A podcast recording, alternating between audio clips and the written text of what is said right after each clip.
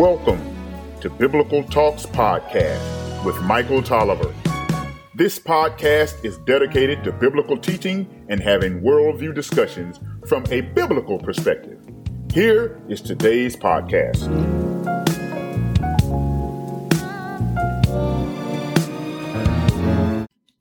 Beloved,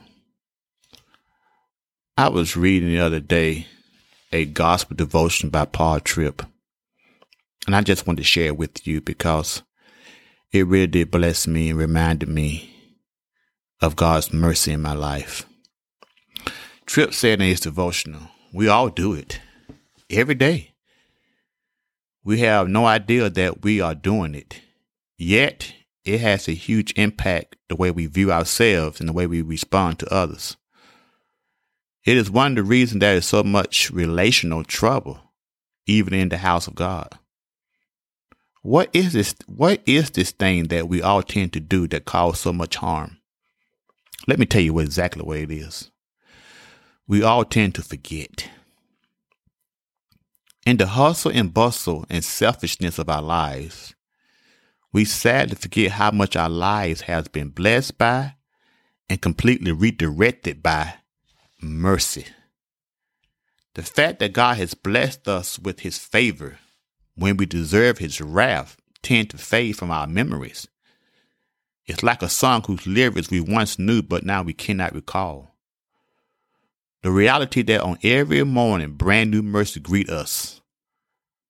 And our minds don't even grab that reality as we prepare for the day. And at the end of the same day, as we lay our heads down at the end of that day, because we need much sleep, we often fail to look back on the many mercies that day that drip from God's hands into our lives.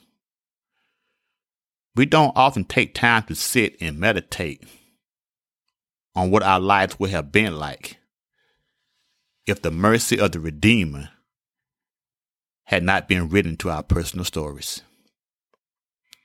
Sadly, we all tend to wait to be way too merciful, merciful, forgetful. Mercy forgetfulness is dangerous because it shapes the way you think about yourself and others. When you remember mercy, you also remember that you simply did nothing whatsoever to earn that which mercy has blessed you. When you remember mercy, you are humble, thankful, and tender. When you remember mercy, complaining, complaining gives way to gratitude. Self-focused desire gives way to worship. But when you forget mercy, you proudly tell yourself that what you have is what you have achieved. When you forget mercy, you name yourself as righteous and praiseworthy, and you live an entitled life and demanding life. When you forget mercy, you think you are praiseworthy. You find it all too easy not to extend mercy to others. Proudly, you think that you receive what you deserve, and they have received what they deserve too. Your proud heart is not tender, so it's not easily moved by the sad problems of others. You forget that you are more like them than you realize. Failing to acknowledge that neither of you stand before God as deserving of anything. Humility is the soil in which mercy for other grows. Oh, that's so good. Humility is the soil in which mercy for other grows.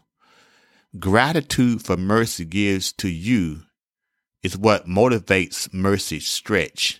Boy, that's good too. Gratitude for mercy given to you is what motivates mercy stretch. Paul said, Be kind to one another, tender hearted, forgiving one another, as God and Christ forgave you, Ephesians 4 and 32. Beloved, remember that mercy means I am so deeply grateful for the forgiveness I have received that I cannot help offering you the same. Let me say that one more time. Mercy means I am so deeply grateful for the forgiveness I have received that I cannot help but offer you the same. Beloved, have a blessed day.